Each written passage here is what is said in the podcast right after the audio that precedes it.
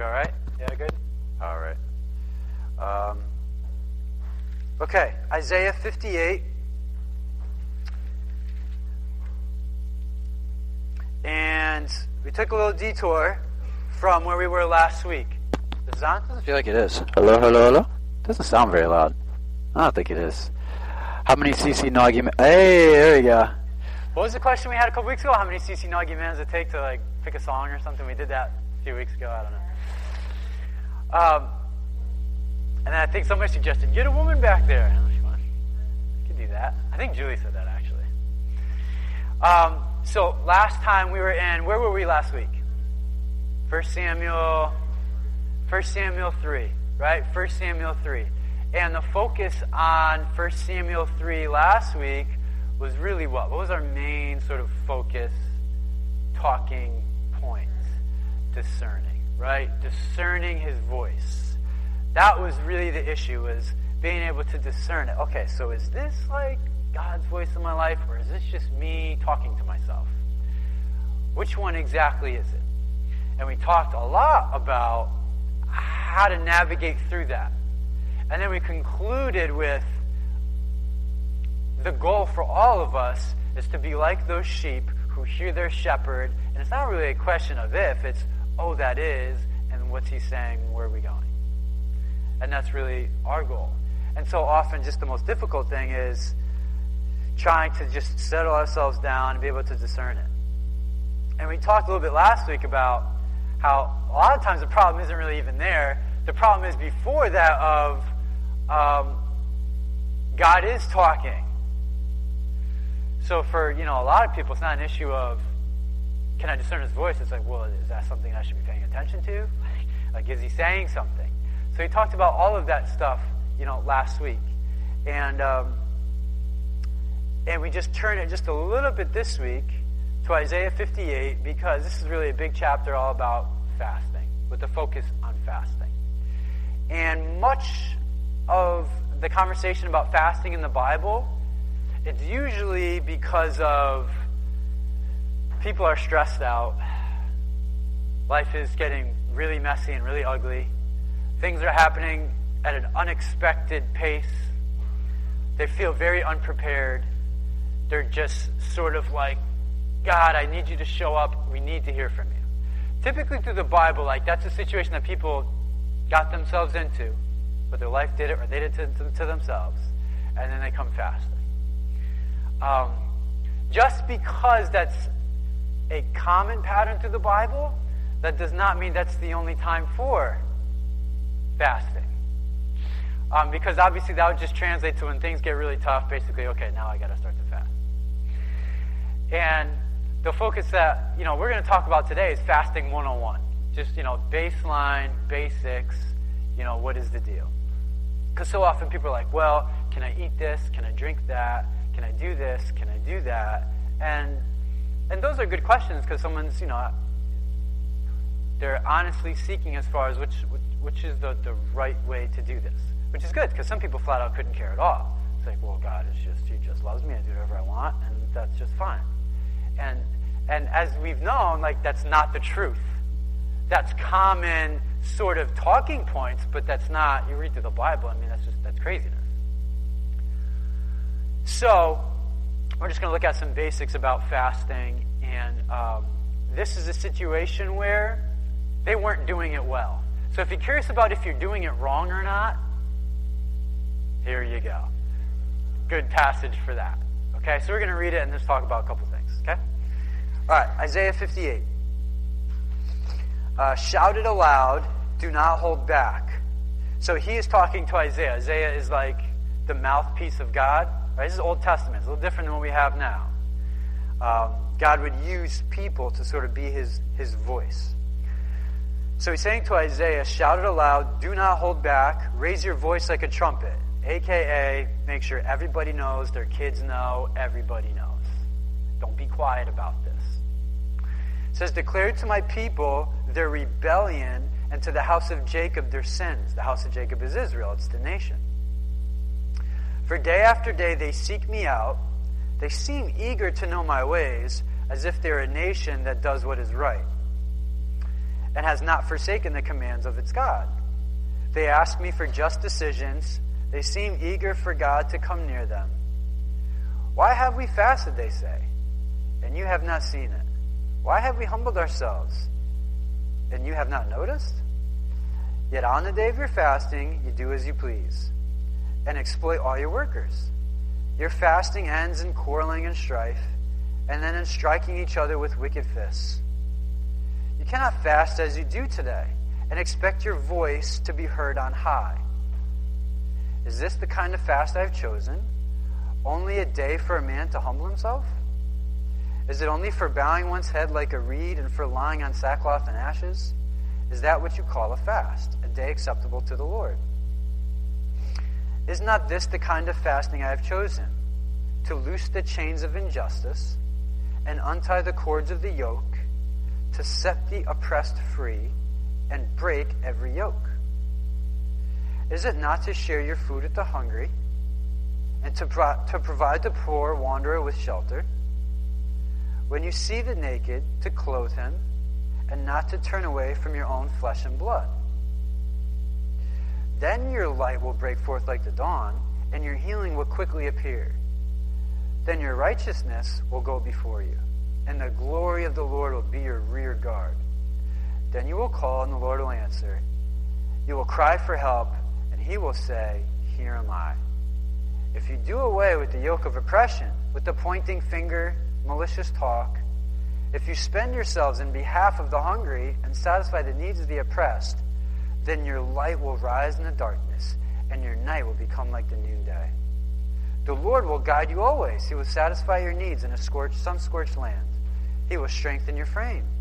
You will be like a well-watered garden, like a spring whose waters never fail. Your people will rebuild the ancient ruins and will rise up the age-old foundations. You will be called repairer of broken walls. That's an awesome name, right? Restorer of streets with dwellings. If you keep your feet from breaking the Sabbath and from doing as you please on my holy day, if you call the Sabbath a delight and the Lord's day honorable, and if you honor it by not going your own way and not doing as you please or speaking idle words, then you will find your joy in the Lord. And I will cause you to ride on the heights of the land and to feast on the inheritance of your father Jacob. The mouth of the Lord has spoken. So, interesting word that God's got going on here about fasting here. This is more of like a word of warning or kind of rebuke. We're saying, hey, you're doing it wrong. You're doing it wrong. And so, what exactly were they doing? Well, eh, they were supposed to, according to their law, come together on one specified day where the entire nation, everybody had to fast, everybody had to be a part of this. Then there were other times where they kind of had a choice. Well, I could fast or I could not. And as we just read, they had some issues when they would come together, right, and when they would fast. And so if you take a look here, right, we'll pick up right in the very beginning. It says, For day after day they seek me out. They seem eager to know my ways, as if they were a nation that does what is right and has not forsaken the commands of its God. They ask for just decisions. They seem eager for God to come near to them. So, right away, here's the issue. Here's the issue with them. Uh, so, throw yourself in the sandals, okay? You're in Hebrew, you're an Israelite. You know you got to do it on this one day. The other days, it's like, well, nobody's really going to know anyways or check up on you, so you probably won't. And on this one day, it's like you don't really want to be the person that doesn't. So you kind of have to. And so God is like, wow, you know, most of you, and it's not everybody, I'm sure there's some genuine, sincere, right fasting going on. But God's saying, hey, listen, for a lot of you, um, you just like appear and you look interested. That's really what's coming down to. It just it, it looks like you are. Because you have to, then you'll go through it. And so what they did is they became experts at knowing what the fasting routine looked like. They knew that they could not eat certain things, that they could not do certain things, that they could not, you know, say certain things, that they had to do other things. They became experts at it. And what happens is they became so good at that that they were able to actually like remove themselves from the rest of life to just sort of take care of that part. So they were able to successfully compartmentalize God. That's what they were really successful in doing. It's like, man, you seem like it looks really impressive. You know all the words to say. You know the passages we're supposed to read. You know when it's time to stand up, when it's time to sit down. You know what offerings need to be given. You know the words to the songs. But it's like, it just stays there. And that's very interesting to me. That's like super interesting to me. Because when I think of a day and age, right, we've had, we've had as a human race a couple thousand years of practice. A couple of years, couple thousand years of practice at this thing called church. And Jesus. And kind of when it comes to Jesus and it comes to Christianity, um, you know, church is obviously an important part, but obviously the most important part is our relationship with Jesus Christ. The whole reason why then there is a church and there is a bride is because those have that have given their lives to God and want to live for God, they then become part of a church. So the only reason that church showed up on the scene and became uh, a thing was that you couldn't keep the Christians quiet. They had to tell, they had to show. Th- that's what the idea of church. That, that's my prayer, that's my hope for us. I hope that's your prayer and your hope as well. Is not only for us to just tell people things, but to also show things. That, hey, this is real, God is real. So, because of all that, there's also been like another group that's risen up, you know, within church, and I get it, but it's not good. They're just able to really successfully compartmentalize their religion life. That stays here, and it does not go over there. It just stays right here. And I know it all, and it's really great. And that's, that, that's the really scary thing about organized religion. That's what's very, very scary. Is because you can get really good at knowing all the words, knowing all the procedures, knowing all of the routines, knowing all of the rituals, and still be completely far off.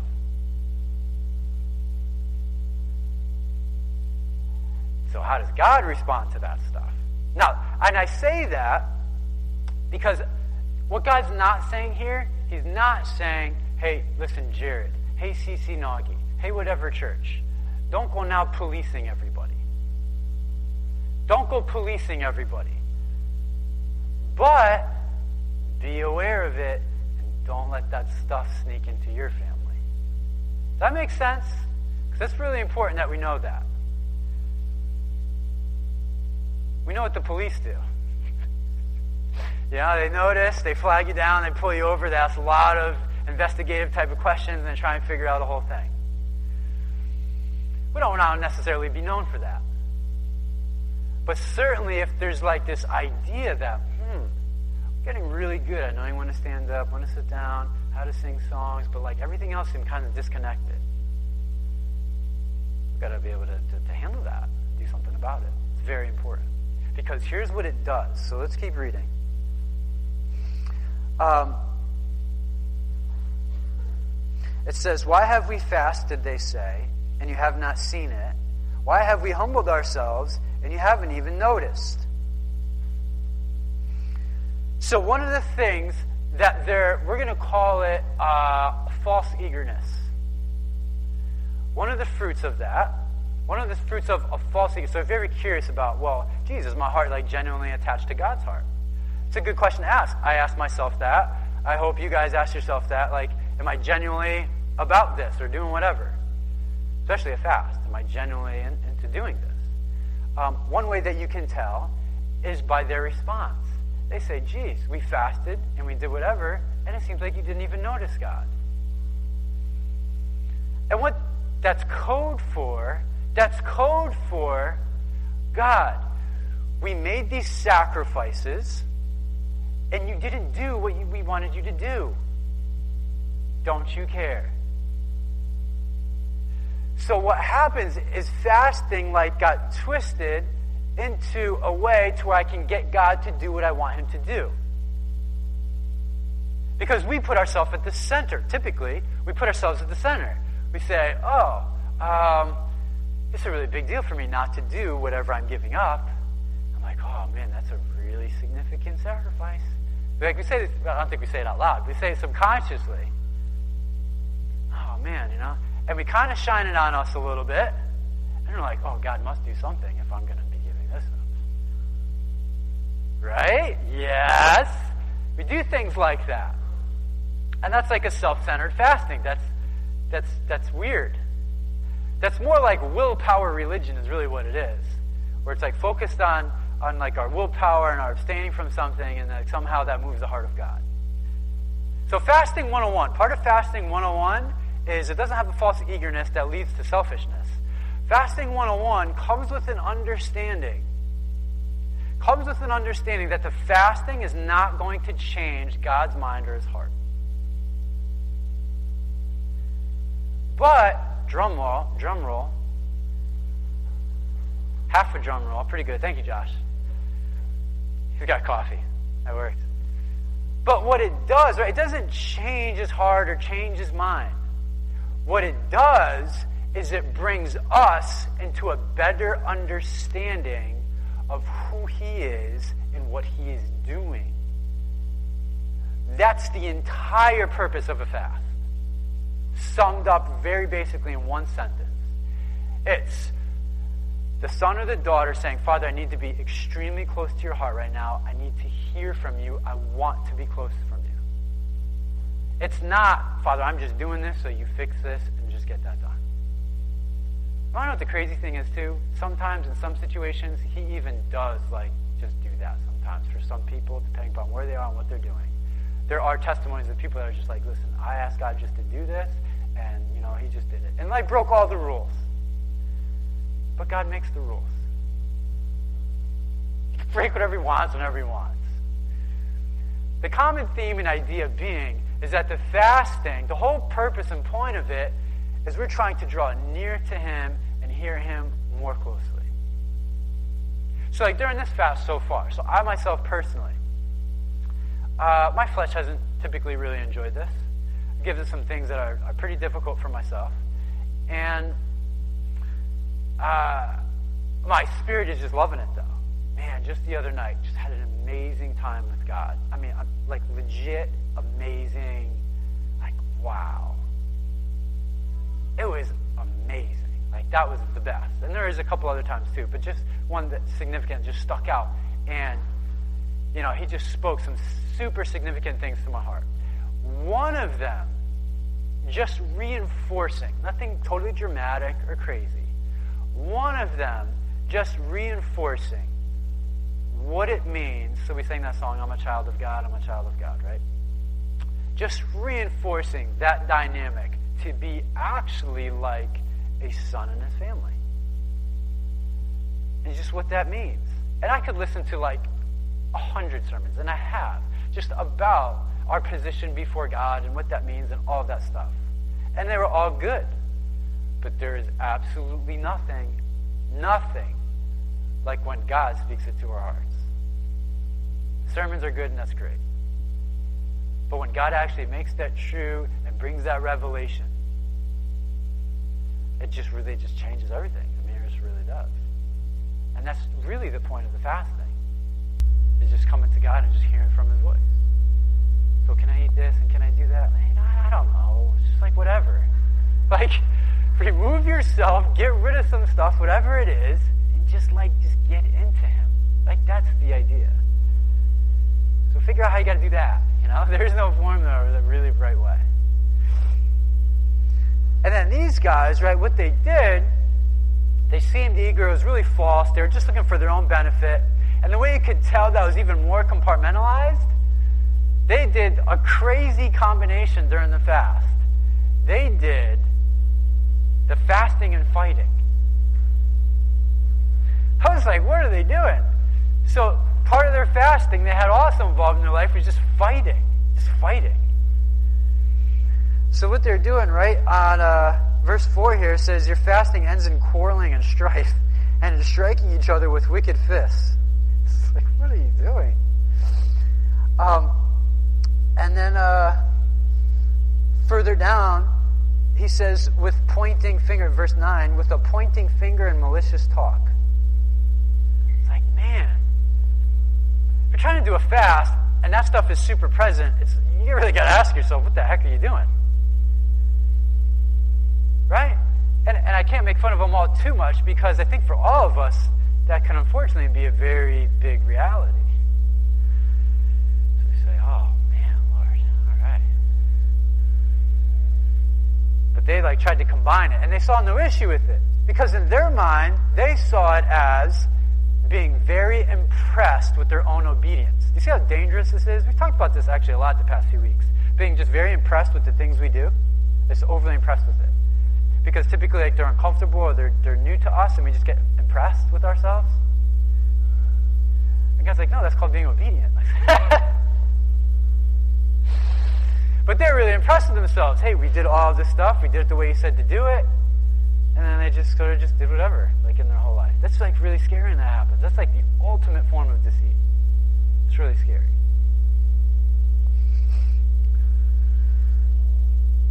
So he says in verse 5 Is this the kind of fast that I have chosen? Only a day for a man or woman to humble themselves?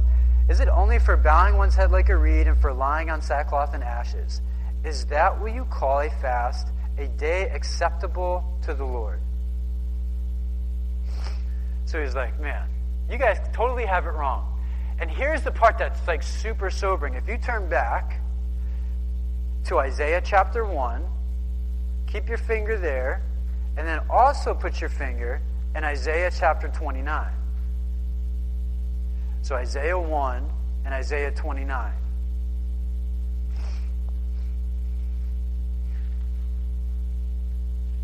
So here's the very sobering thing for me. The sobering thing for me is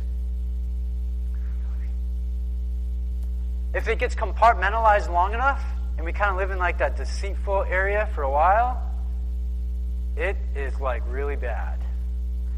Because here's what it does. So, Isaiah 1, um, we're to, in verse 10, we'll just read to verse 15. Uh, yeah. It says, Hear the word of the Lord. You rulers of Sodom, listen to, law, to the law of your God, our God. You people of Gomorrah, the multitude of your sacrifices, what are they to me, says the Lord? I have more than enough of burnt offerings, of rams and the fat of fattened animals. I have no pleasure in the blood of bulls and lambs and goats.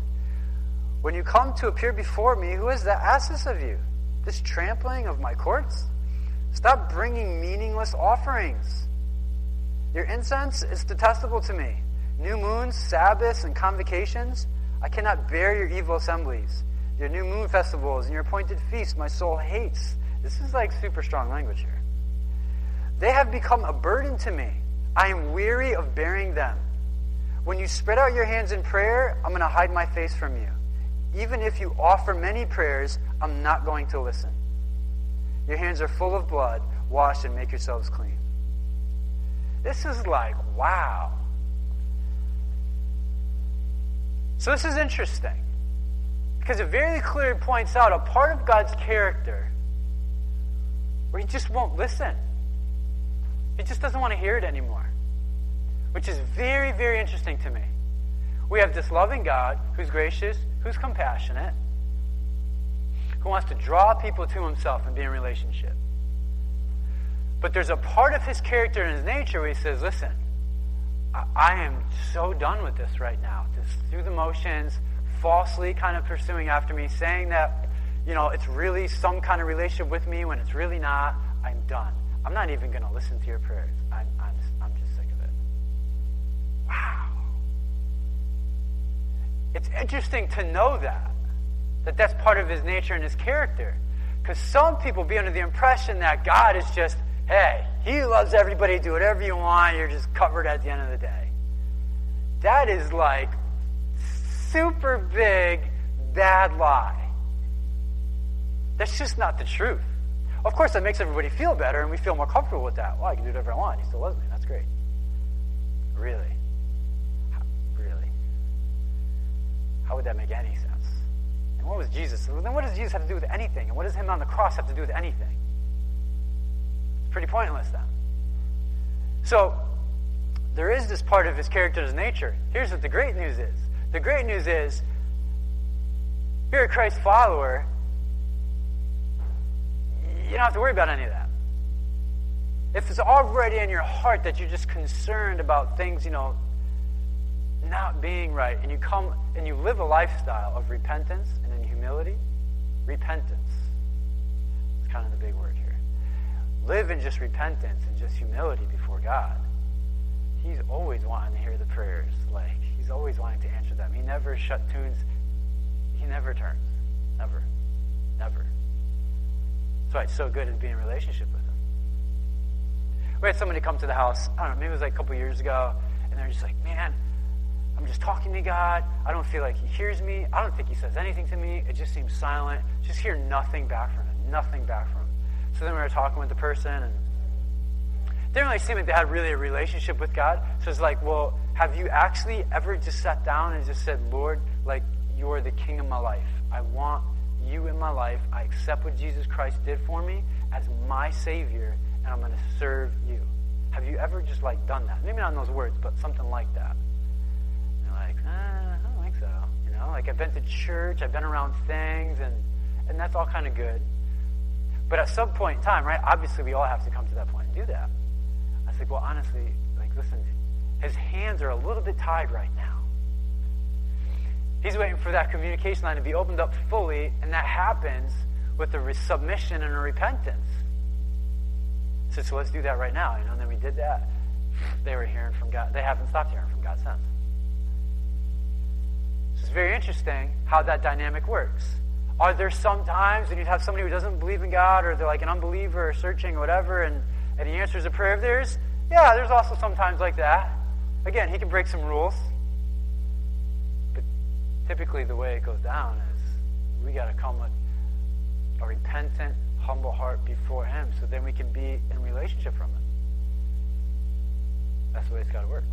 So then in Isaiah 29, take a look here. They had a real issue with this compartmentalized, perfect kind of performance, ritualistic routine. Verse 13 says, The Lord says, These people come near to me with their mouth and honor me with their lips, but their hearts are far from me. Their worship of me is made up only of rules taught by men. It's like, geez. I don't know if that sounds familiar, but that's like on the front cover of our bulletin. It's kind of our verse here as the church. So if you never realized that before, like, it is. The idea being, they just made it up. The worship of God just being just rules taught. Okay, what's the order of the service? What's the next thing I have to do? I'll just do all those things. And that, that was never, that's never the point. It's never the idea. The whole idea, the whole point was always for God to have our hearts. To where it would be in, impossible and unthinkable to do those things and then not also do those things the other six days of the week. That, that's like unthinkable. It's always the way it was intended to be.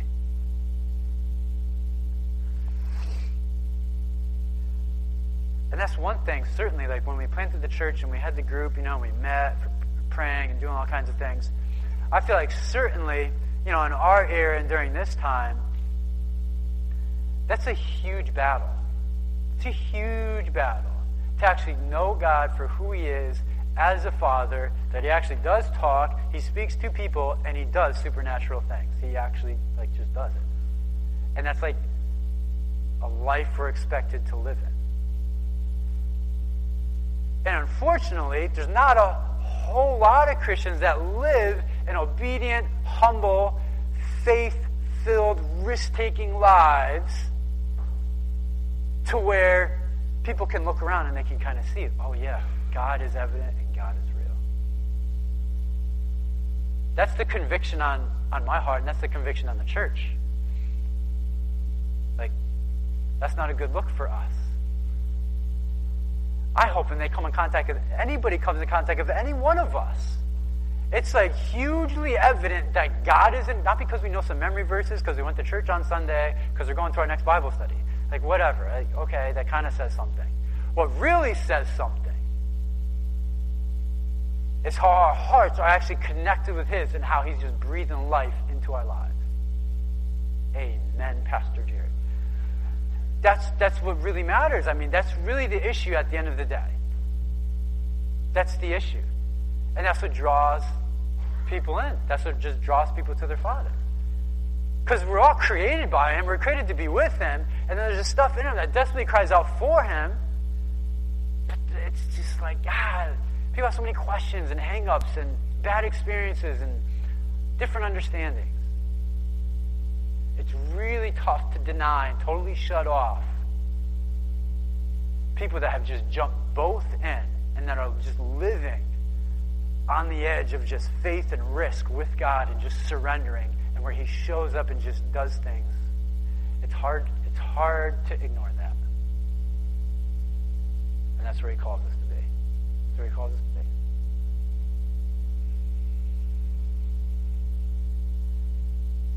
Here's another very interesting observation. So my first observation was they just from the outward, you know, they just it looked good. On the inside it was a mess.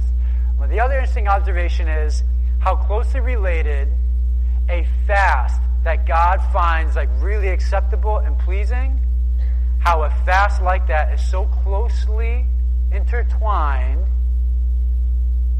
with helping feed other people and clothe other people. So take a look. Verse 6. Is not this the kind of fasting I have chosen? To loose the chains of injustice, untie the cords of the yoke, set the oppressed free, and break every yoke. Share your food with the hungry, provide the poor wanderer with shelter. When you see the naked, clothe them, and not to turn away from your own flesh and blood. Skip to verse 10. And if you spend yourselves on behalf of the hungry and satisfy the needs of the oppressed, then your light will rise in darkness and your night will become like the noonday. This is very interesting. So it's like a lot of times we talk about fasting, you know, and abstaining, getting close to God and hearing His heart, which is what we're called to do. It's very interesting when God talks about it in this chapter, in this context, how He says, man, when you are fasting, something that comes right with it is, is I like how he says it, spending yourself on behalf of others. That's like another significant part of a fast. Helping to feed somebody else, helping to clothe other people, you're just like generously giving. I like how also he didn't leave family out of it. He says, and don't turn away from your own flesh and blood. Like offer and extend yourself also to your family, maybe that really grinds you. There's a lot of problems or issues or whatever. Extend yourself, like totally give of yourself to those around, those in need.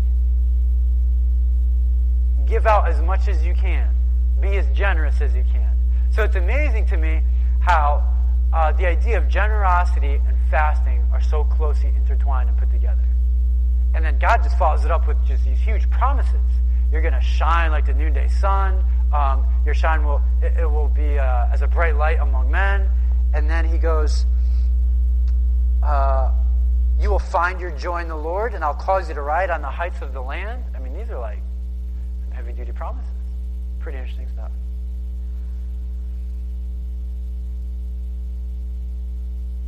One last thing. So there was this idea of just this outward show, right? Outward show that really was just centered around what can I get out of God? I will fast so I can get something from Him. That's why it's always a bad idea to do fasting to break a bad habit. And a lot of people are trying to do that. Oh, I need to, you know, stop cracking my nails, you know, cracking my nails, cracking my knuckles, biting my nails, uh, working out, whatever it is. It's always a bad idea to do that stuff because that's never, that's not the focus. If that happens, great, awesome. Praise God, hallelujah. But that's not like, hey, I need to do that so I can get myself on track to do that thing. That's self centered. Like, that was the very thing that he's like, hey, don't do that. It's about coming near to my heart. So, that was the first observation that they were just, they were able to compartmentalize, and it was really about them in the end. Second observation is that generosity to those that they don't know and those that they do know, God was calling them to ramp it up. Just ramp it up. During fast time, ramp it up. I don't know if I have it. Ah, do it in faith. Ramp it up. And then the last interesting observation is the idea of the Sabbath. Verse 13. If you keep your feet from breaking the Sabbath and from doing as you please on my holy day, if you call the Sabbath a delight and the Lord's day honorable, and if you honor it by not uh, going your own way and not doing as you please or speaking idle words, then you'll find your joy in the Lord. I'll cause it to ride in the heights of the Lamb. The idea being, I listen, hey, during the fast, whatever day it is, you know, Sunday, you know, a day we meet together, whatever, whatever day it is, make sure, man, that's really a day, not just a morning, but a day really unto the Lord. Just a day really for Him. I remember it was like, it was like mind blowing to me when I was maybe like 21, 22, something like that. It was it was mind blowing to me. I, I don't even think the, the pastor was talking about it. It just happened to be, you know, when you're just listening, the Spirit's just always speaking and moving. But I was sitting there, I was listening to whatever was being said, and I think I taught Sunday school that day. Then I had church. Then I had to go back to uh, you know another church for some other thing. And it was mind blowing to me in the minute, in, in the situation. And I was like, I'm supposed to have another quiet time later today with God. I did all this stuff today, and I'm supposed to have a quiet time later today. That was like mind blowing, mind blowing. It like had never dawned on me. How scary is that? I was just, you know, I was just an idiot, but I, I was like scared. I was like, wow, like, yeah, I'm doing doing all these things for God today, or or, or you know, I, I showed up for whatever because it's important. It's like I know in that moment he was just making it clear to me, like, hey, listen, the, the stuff is great, but you need to be with me. You need to be with me. And during that particular season, like I, I remember that, you know, those Sundays, you know, really I just need to be with the Lord more on those particular days. It's like, like. Quiet time on a Sunday. I go to church. Isn't that why I. right? That's compartmentalized. That's craziness. It's craziness. It's just like so natural, though. So natural. All right, so fasting 101. Don't fight while you're fasting. No malicious talk, no bad stuff. And then, fasting 101 again. Of course, it's all about being in relationship with Him and hearing His heart, not getting what we want to be done. And I just want to say one thing about that. Here's the tension that we live in. We have a God where He says, continue to ask, seek, and knock. Amen? Amen. He says, bring our requests before Him. All you who are weary and heavy laden, burdened, bring them to me. There is this dynamic of bringing things that are troubling us, that are difficult, that we bring them to God. And what does that look like? That typically looks typically looks like, depending upon where on the spectrum of how frustrated you are, if you're minimally frustrated and irritated, just bring before God and be like, this is like kind of this is bothering me right now, Lord. I don't know what it is or what's going on.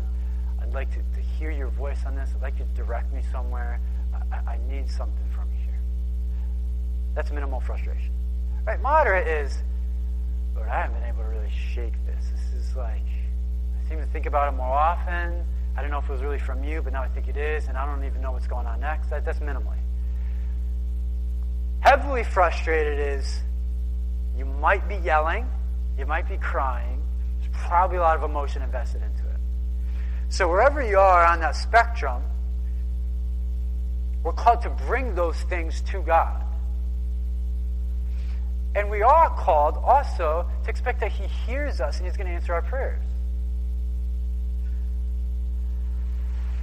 They were in trouble because they only wanted to respond to God if He did do what they wanted they weren't fully committed to responding to God and giving the best of themselves to Him if they didn't see a result that they liked.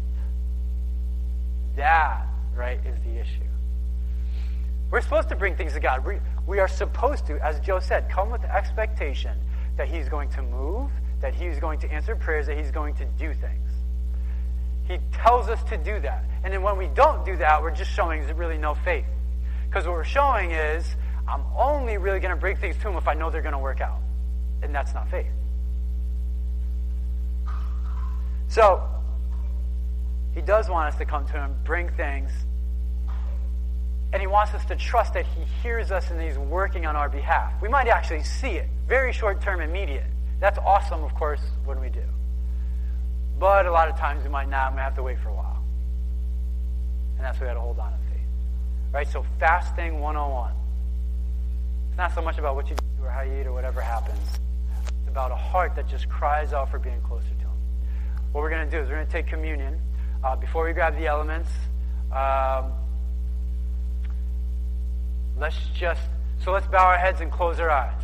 Because if you've never, the whole purpose of communion is that you're already in relationship with God and you're just saying, Thank you, Jesus, for what you've done. You are the Lord of my life. So if nobody has actually said, You're the Lord of my life, that's never happened, and you want to do that, and today is your first day where you want to actually make God the Lord of your life and you want to live after Him. You don't know what all of it means, but you know that you want to and that you're committing to, uh, just look up. If you never have, and that's something that you want to do, uh, just look up, just so that way, if you're taking communion, it actually means something. Otherwise, it doesn't mean anything. So just look up if you've never done that before. Never done it. Never done it. All right?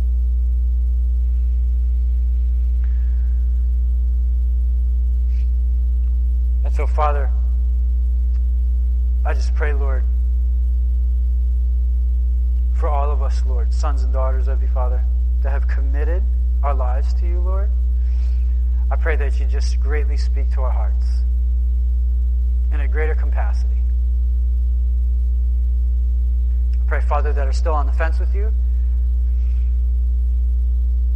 I pray, Father, that you would really just uh, encourage them, that you speak to their hearts, Lord, that uh, the Christians around them, Lord, um, would just really be great witnesses and testimonies, Father, of just what you do, how you move and how you work, Lord. I pray, Father, that you just fill us with a boldness to follow after you, Lord. That we would be men and women of faith, Lord, when it's comfortable, when it's uncomfortable. I pray that you will show us and make clear to us opportunities to where we can just help feed those that are hungry, where we can clothe those, Lord, that uh, don't have anything, Father. Make us keenly aware, Lord, of the needs around us, Lord, especially the physical needs, Lord, during this fast. In Jesus' name, amen. Um, so we get a couple people maybe to pass out the communion.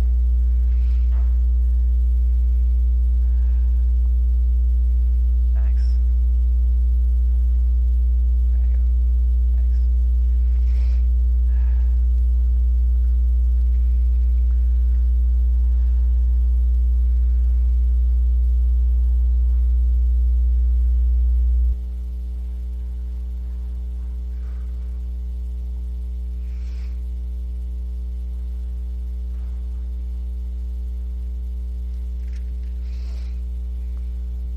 Here is Matthew's uh, Matthew's take on fasting from Jesus, New Testament. Right? We read Old Testament. Here's a little bit of a New Testament take on it. It says, "When you fast, do not look somber as the hypocrites do, for they disfigure their faces to show the men they are fasting. I tell you the truth; they have received the reward in full. But when you fast, put oil on your head, wash your face, so that it will not be obvious to men that you are fasting." But only to your Father who is unseen. And your Father who sees what is done in secret will reward you. Right? So again, most of the fasting is just between Him and us. Him and us.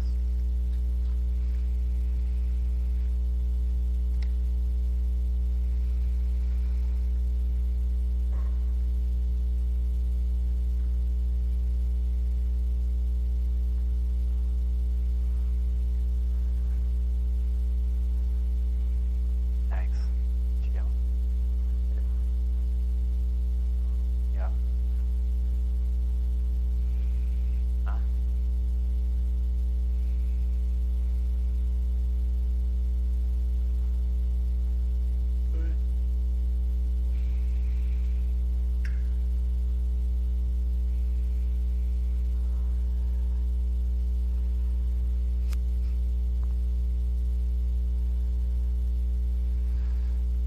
So for you and I, sons and daughters of God, those who've actually professed Christ as your Lord and Savior, we are covered by the blood.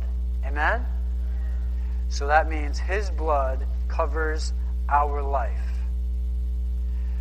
So that means that Jesus' perfect sacrifice, the perfect relationship that Jesus had with his Father, because he never had sin in the way. That perfect relationship, that sort of hearing, that sort of responding, right, that covers our lives. Covers our lives. That sort of victory, that type of overcoming, covers our lives.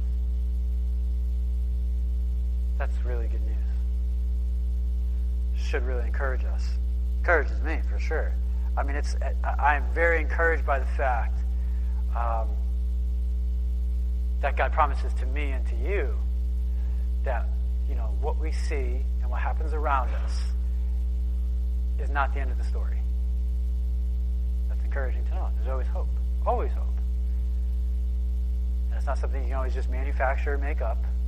It's like a promised hope that delivers. And the only way we actually see it deliver is when we actually get out in faith. That's when we see. So, Jesus, we thank you. We thank you for paying the price for us. We thank you for, you know, we get to have the inheritance that, that, that you paid hard work for, that, that you lived out, that you modeled. And we get to inherit that. Lord.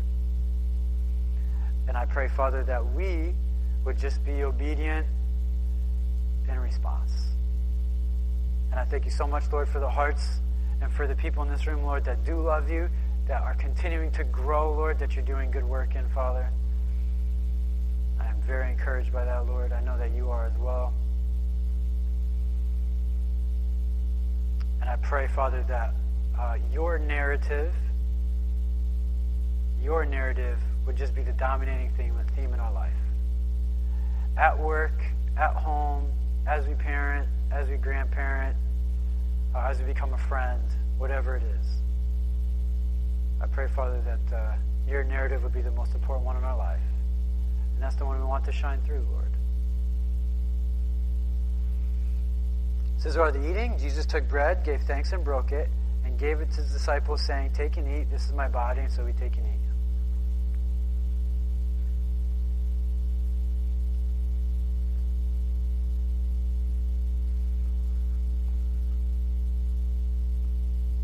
Then he took the cup and gave thanks, offered it to them, saying, Drink from it, all of you. This is my blood of the covenant, which is poured out for many for the good forgiveness of sins. So we take drink.